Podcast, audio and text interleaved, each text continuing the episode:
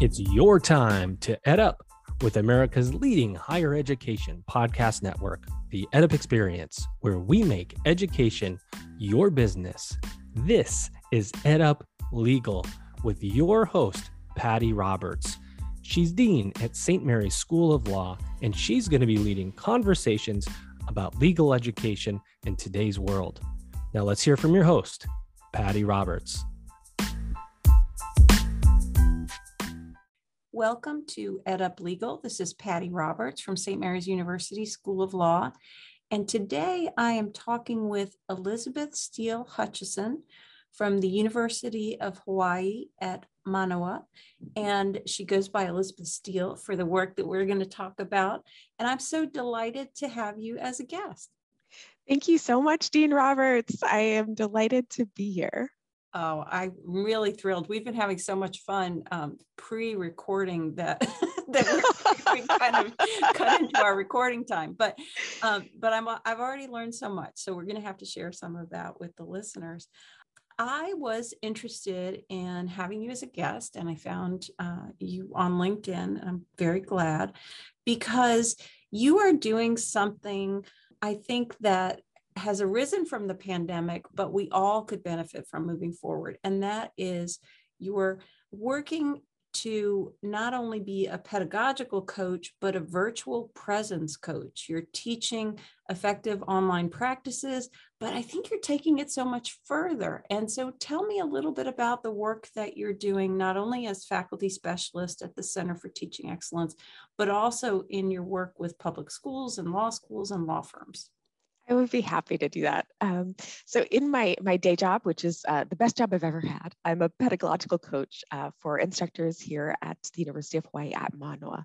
And so, you know, that involves classroom observations of in-person and face-to-face classes, meeting with students and conducting um, small group instructional diagnoses, um, and also providing professional development to our instructors. So that's kind of my day job. that's a um, big day job it's a big day job and um, honestly it's i work with a great great team here. I'm very i'm very fortunate.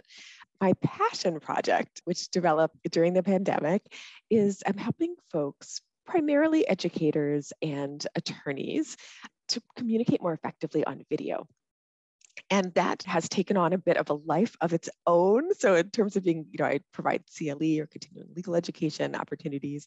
People bring me in to kind of do, you know, firm-wide trainings. I work with um, a large public school system with their secondary um, educators, and it's secondary school educators, and it's a ton of fun. Well, if people could see you the way I can virtually, you have lovely paintings in the background and a lamp and a plant and shelves that have really cool, visually interesting things on them. And you're dressed in some bright colors.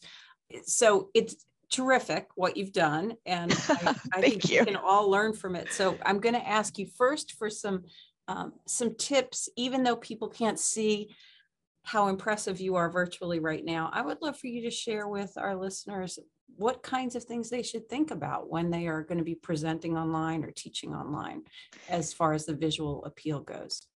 Absolutely. And so I'm going to answer your question in a kind of a funny way. I would say that the visual is important. Impressions absolutely matter, right? People make very lightning fast um, decisions and judgments of whether or not we're credible, you know, trustworthy, likable, all of those things. But actually, we were just, uh, before we started recording, we talked about sound and the importance of audio quality. And in fact, um, if you had to um, make a choice if you were you were forced to concentrate just one or the other i would recommend focusing on improving your audio quality because people are much more likely to put up with a bad video if the audio quality is good right? Podcasts are, are popular for a reason right? People can feel like connected to each other through their voices um, by using their voices. And then secondarily yes you want to make sure that you're kind of on brand for the message that you have. So i am sitting now in my corner of my office and i have these beautiful oil paintings by darla myers an artist in the pacific northwest. And i do have a lamp and my, you know, my fa- my faux plant from Target, and all of these things. Target uh, plant, yeah. My Target plant, and all of these things that really are. It's it's curated, right? I want to. I want my background to kind of complete my message and kind of look like a, a, a set.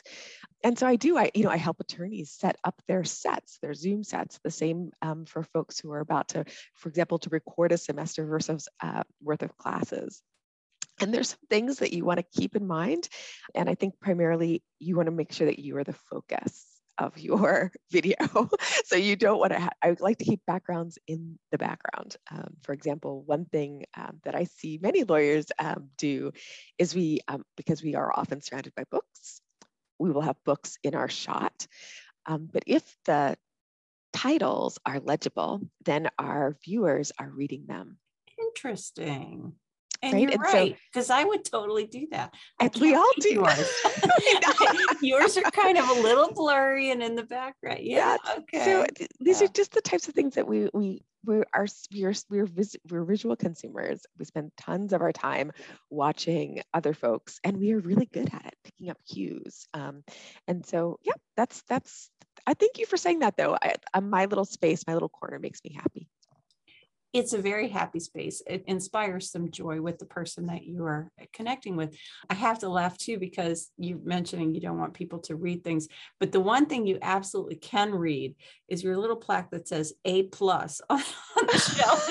and I think you know that's a pretty that good a inference to have. You know, hey, I'm A plus, or this it, is it's it reads A plus teacher, and it's oh. a gift. It's a gift, and which makes me very happy. And so it stays. It stays. It stays legible. That's great. if the only thing to take from it is A plus, that's always the highest grade. So we were talking about audio and I mentioned that I wanted to know, you know, what you use for your your microphone, your speakers, because your your voice sounds so rich. There's just like a resonating tone. It's it's pleasant. It's easy to listen to. And so i'd love for you to demonstrate for our listeners what you did for me Absolutely. So right now um, I'm wearing a Jabra Evolve headset. And I think I probably bought it off Amazon for less than $150. And I um, am a big fan of my webcam, which is a Logitech Brio. Right now, I'm using the microphone in my headset, but I'm going to toggle in Zoom um, to my Logitech Brio microphone. So I've introduced a lot of distance, literally the physical distance between my mouth, right, and the microphone. And so I hope that you can kind of hear that. I feel like I'm administering. So tinny. It's I mean, like, it's like tinny and like you're in an echo chamber. Yeah, it's really not pleasant. So if I'm now going to toggle back to my Jabra, which is kind of my go-to, but I have ex- experiment with tons of tech. So, you know, I, I, have a, for example, I think I have a $35 Logitech headset that I routinely recommend to folks on a budget. It ha- you know, it's maybe not quite as resonant or effective as the Jabra, but it gets the job done. And so, I, you know, I recommend to folks to make investments in how they sound for their students, for their listeners. That's really where and you may even just notice it in your own listening right? Like you know how many of us will put up with staticky radio signals? Like very very few of us right? The minute that we, we begin to hear that kind of crackle and pop we are you know on to yeah. you're done. So i have to say i'm a little self-conscious because you are a specialist in backgrounds and sound. And I'm like, oh my gosh, I am like a babe in the woods when it comes to that. So you are in your what you're you have uh, produced more than 70 episodes of your, your podcast. They all sound you, mediocre. you look fantastic. I think the key too is connection, right? So I mean, what I've enjoyed about our conversation so far, Dean Roberts, is just the I mean, the ease, the laughter, the connection, that's where it's at, you know, and folks, you know, you know, whether or not you, you know, make tiny adjustments here or there, I think the key is um, the conversation. So thanks for having me. Oh, Sorry, I just so kicked something under my desk.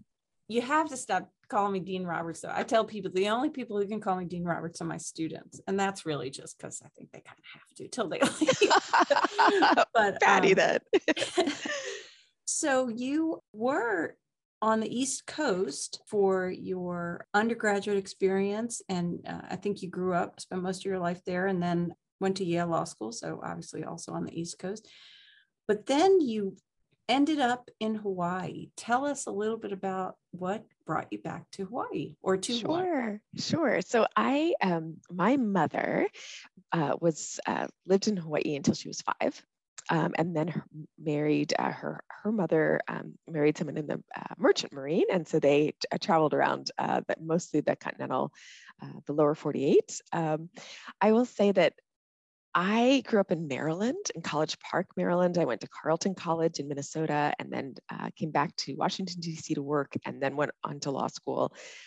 And I, you know, I fell in love with a guy and it didn't work out. and was, I kind of ran away from home uh, on a family vacation to Hawaii and never returned. That's a true story. That's a true story. Um, that sounds pretty awesome. You know, usually you hear, and I ended up moving to this place because of a guy or girl or whatever, love made mm-hmm. me do it but you know it was the lack of that love it was the broken heart it was the broken heart paradise it did it took me to paradise and i have been living you know it's been a very um, there's a kind of an urban myth, you know, that people, you know, get rock fever after living um, in the islands for three months and are gone, you know, and I, I feel like I am quite an old timer now, having been here 16, 17 years.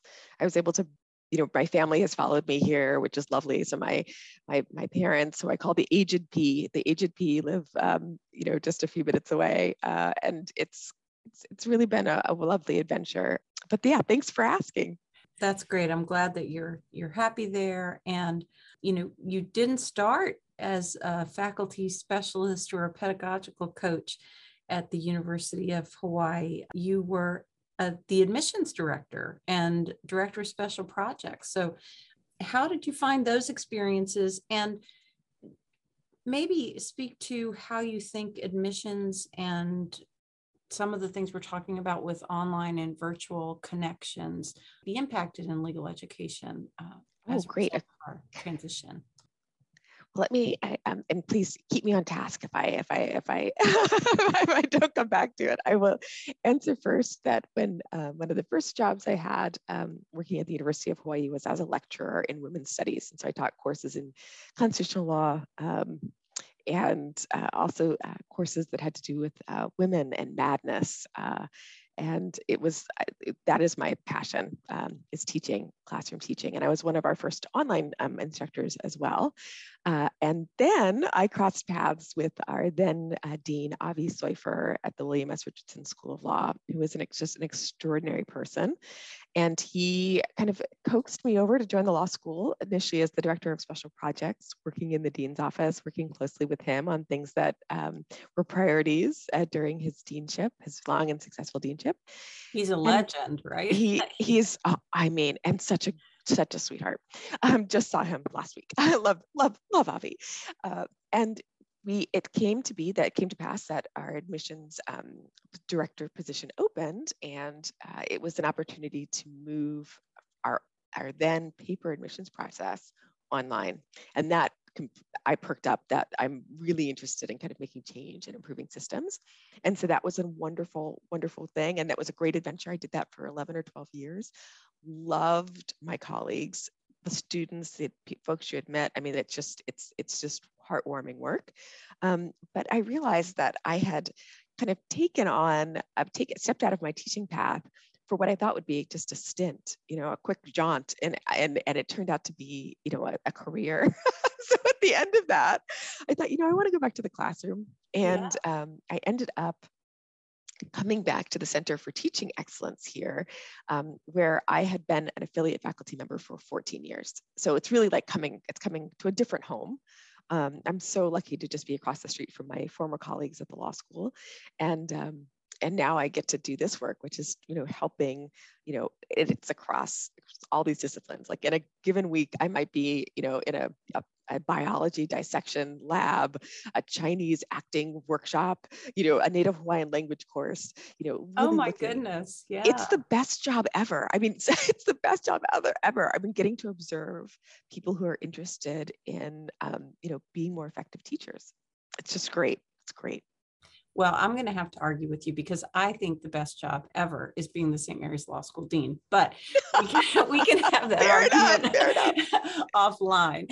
Um, but that's really exciting, and um, and I love to hear you know so many of us end up in our positions. And I think as students look at us and as models, they're like, oh, yeah, she must have always wanted to be a dean, or she must have always wanted to do this, or, but the circuitous paths, I think, are important for our students to recognize that you have to be open to maybe what you're you're called to do or what people call you to do or um, where your interests lie or where the need is. You know you you had a pandemic that opened up this whole new world to you. So um, it's really exciting.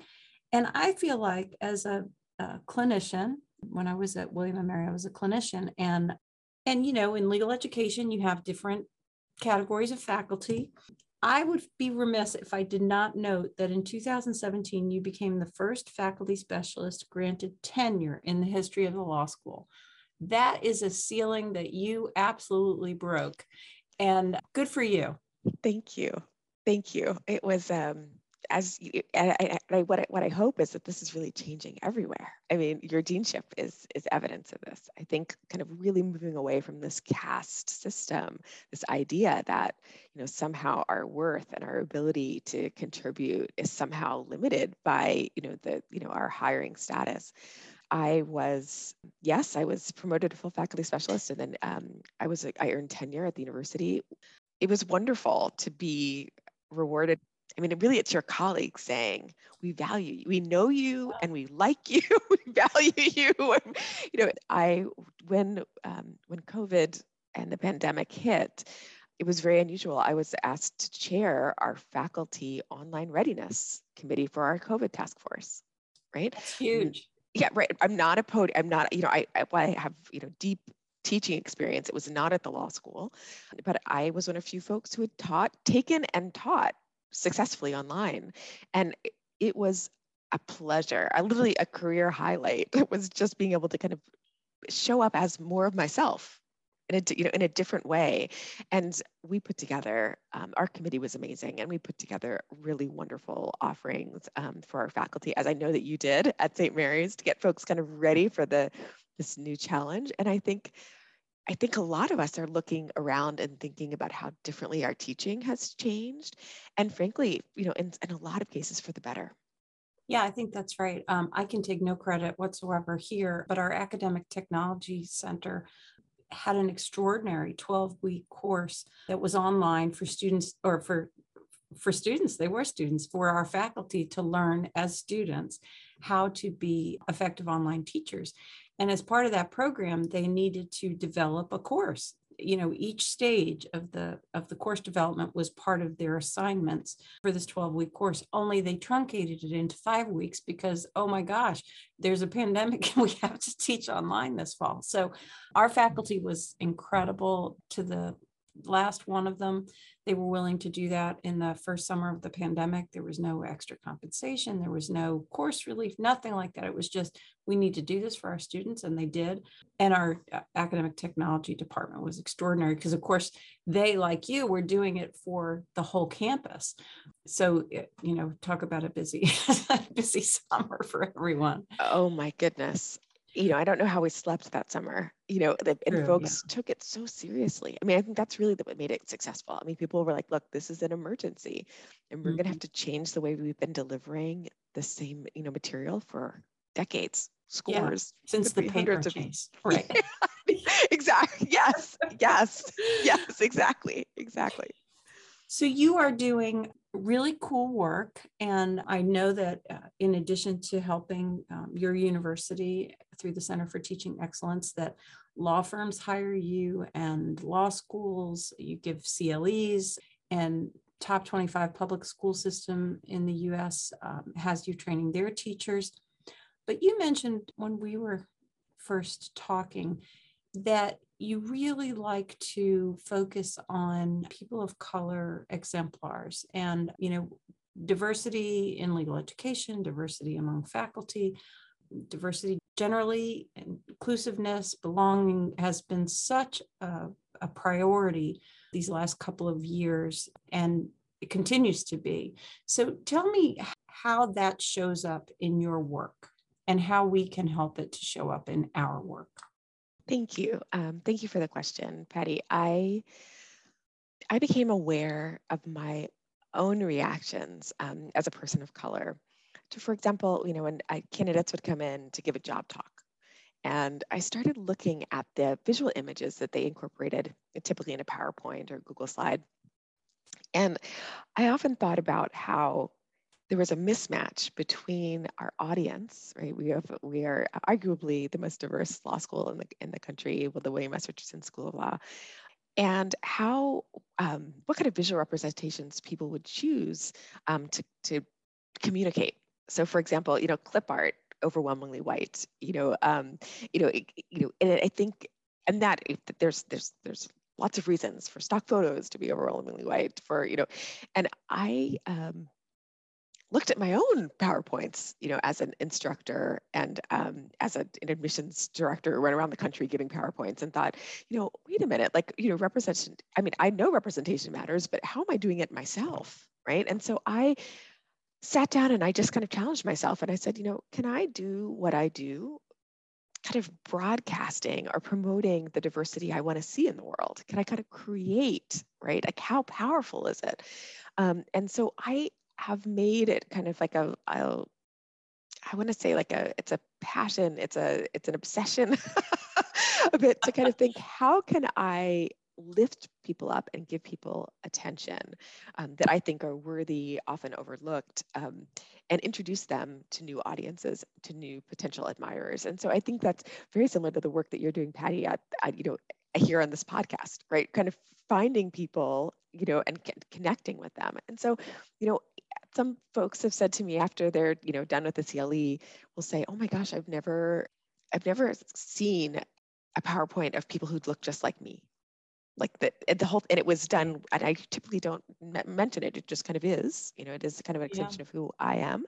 Um, but I love that I'm also kind of saying, yeah, that's right. And you know, when you think about you know the the best of the business who are doing this, you know, our our expert witnesses, our our you know our legal commentators, our you know like look at all the fantastic attorneys of color, right? Fac- law faculty of color, deans of color who are doing this work. And so, you know, it's um, it's not for everyone, but I'm not for everyone. And you know, I think it's kind of a one of the things that has happened over the last couple of years is we um, have all done a little bit of soul searching, you know, trying to figure out kind of what what works for us, who we are, how do we lead with that. And so, I am thrilled that um, that aspect of what I do has been uh, really richly rewarded. People want more of that, um, and you know, I'm, I'm happy to do it.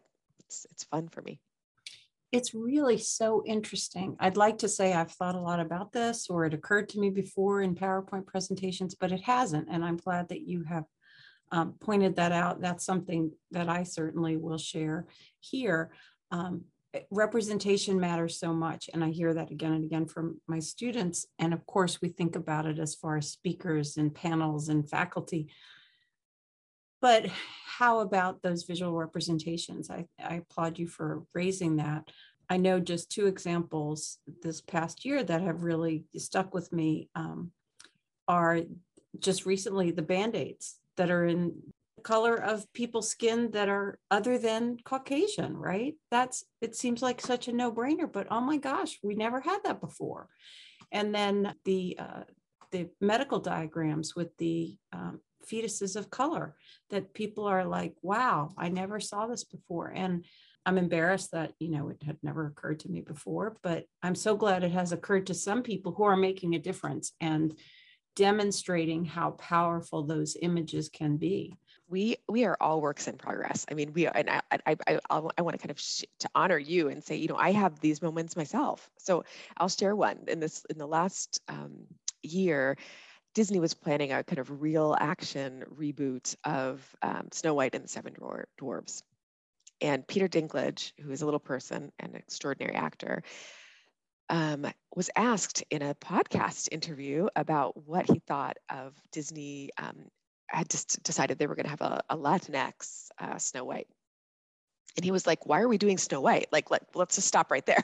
like, why are we telling the story of like, you know, of dwarves living in a cave, right? I mean, like, and when he, it was for me, it just stopped me in my tracks because he had been able to identify and communicate something talk about like a blind spot i had never even considered you know i mean it was such a kind of a, a, a had you know this that very brutal story had been so normalized right that yeah. i had never considered it and it took someone's lived experience who sh- which, who bravely shared that experience to completely open my eyes to this to this to this. And so we all walk, work walk through life. I think the question is not kind of you know um, you know if we have these blind spots we all have them. It's how, it's how we respond to them right?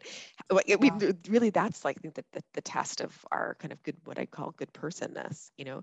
Because that's and i mean goodness knows we are all we're all in it. I mean i serve on our i'm a commissioner on our um, university commission on racism and bias and i work on um, i'm a member of the diversity inclusion committee for the uh, the cle american cle association. I mean, this is it's we're all coming to coming to grips with you know an incredibly racist country history right and all of that right is coming up in our i mean if, if we're doing it right it's coming up in our classes and our mm. conversations mm. and it's challenging our friendships right it's really making us think about about ourselves differently and i am i am with you in that in being lifelong learners um, yes yes well that's been a, a, huge benefit to me has been coming to our hispanic serving institution we have a majority latina uh, or Latinx and Hispanic population here. Our students are amazing. I said Latina first because I have this incredible group of female Latina students who are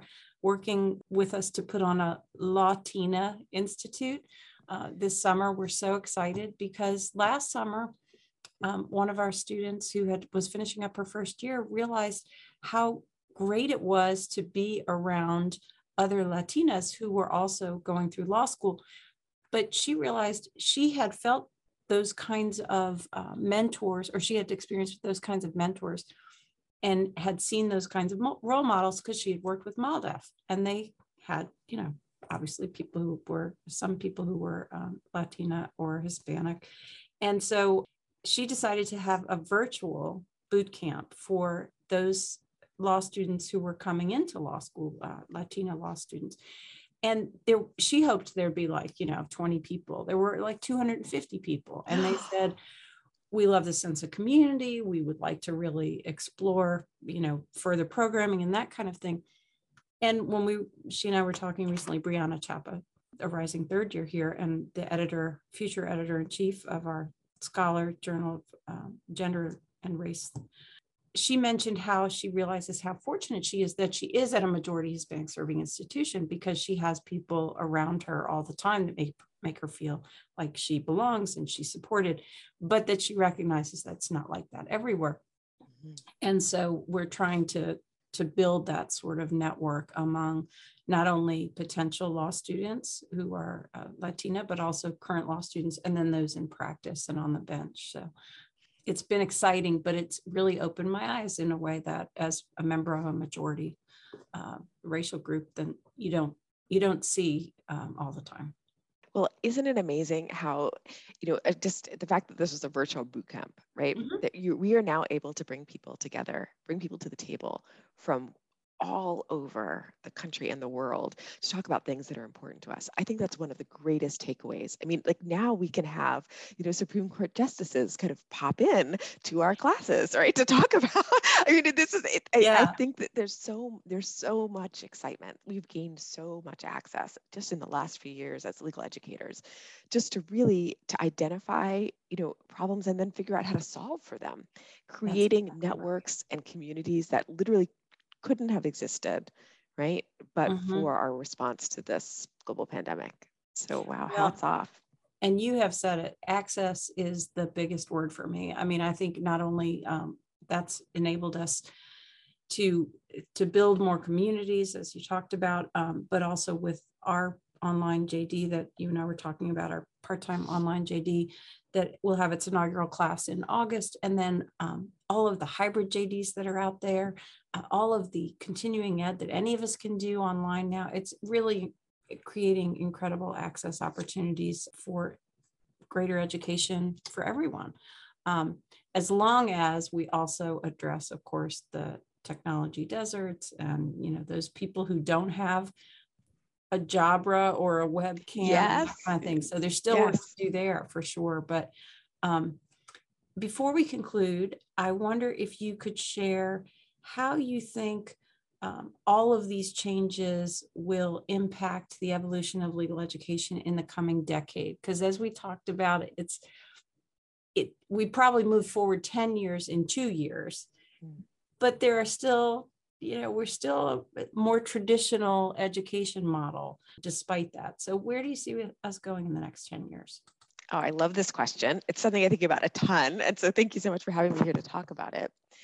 I think many of our colleagues have done great work kind of pivoting to remote delivery um, that's like the first step. So, you know, here we are, we've moved from the lecture hall to now I'm lecturing from the corner of my uh, well-appointed office.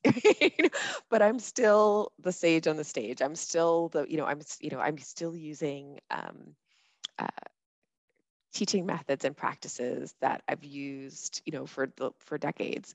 Um, and I think what's really interesting and where I think the future is going to be is moving from kind of this kind of synchronous remote lecture where we all kind of put our headphones in and we listen to educational um, experiences that are much more interactive real discussions using the tools that are now newly available to us. So having students work simultaneously on documents um, you know going into breakout rooms to you know get, make arguments. Like this the really recreating a lot of what um, law practice work looks like now right? And so i think that i what i see is that you know we that I, what i'd love to see is for the academy to continue to take lessons from secondary school teachers undergraduate teachers you know veterinary instruct eh, school instructors right looking out and saying where are the biggest gains being made in pedagogy to actually teaching and reaching students? Right? And then how can we apply that into our into our kind of remote or online distance learning? Because i think that's really i think the folks who are having the biggest impact are taking that next step so they're saying okay i now know how to zoom my class. I can kind of recreate the lecture. But now it's a question yeah but but why why do that? Like let's take what's work what let's take the strongest things about that we we know when socratic works when it's done really well it's rarely done very well and then figure out how can we you know pr- bring in i think we talked about assessment when we were off offline. You know, we we know now um, that this model of giving feedback only once, you know, at, at the end of this of um, a semester, you know, I mean, the data just showed that this is there are more effective ways to teach. We can tap into those. How, how exciting is it? I mean, I'm excited for future law students, you know, who are going to be benefit from from all of these advances and they're not necessarily technological advances right it's kind of like it really is about kind of becoming better teachers and recognizing the value in that because I think there's a little bit of hazing that feels like, well, this is how I learned CivPro, so you're going to learn CivPro the same way, the same way, and there's somehow, and in the, and in that, you're in that, you know, in the Gestalt, you'll learn to think like a lawyer, right? But frankly, you know, wouldn't we be better off being better communicators and teaching our, you know, our would-be attorneys to in turn be better communicators, you know, more eh, learn, teach them how to persuade, inform, connect, right? In ways that are going to be uh, more relevant and practical for them in their legal careers. So that's what I want to see. I mean, I, that's that's what I get excited about when you know, and I.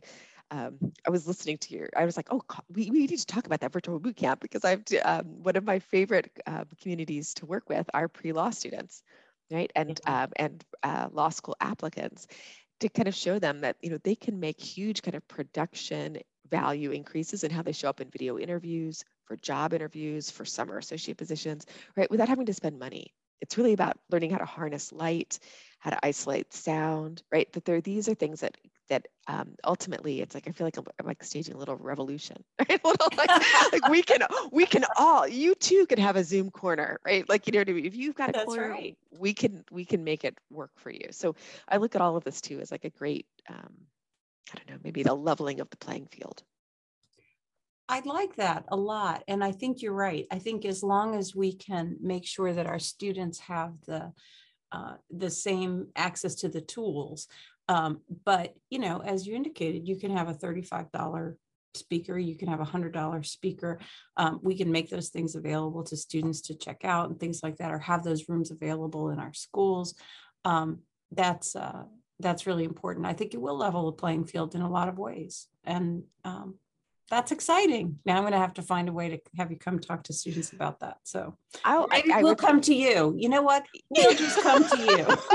I would love it. I would love it. You know, it's interesting what our colleagues are doing. I worked with the law school to set up, like actually to just to kind of fit out their interview rooms so that they would be kind of Zoom interview um, maximized, you know, and it was Love it. really interesting. And I'm, it was, and, and students appreciated it. And it was the idea that, you know, gosh, I, maybe I'm not comfortable kind of doing this on my own, right? But being able to plug into a place where I can plug and play in the career center and, you know, it, I can book this room for an hour and a half and do all my interviews, right? And the, I know that I'm not going to worry about lighting. I'm going to be able to use their headset. I'm going to, you know, the, the laptop cam, the webcam is going to be at the optimal setting, right? And all of these things, frankly, this is, these are just skills. These are now like life skills that are going to be so useful uh, to our future attorneys. Well, Patty, thank you so much for having me. Oh, this you. great. All right, we're going to have another episode. We're just going to have to. But um, I really appreciate your time, and I've learned a lot, and I know that uh, the people who are listening have. So thank you so much. Thank you. Thank you so much, Patty.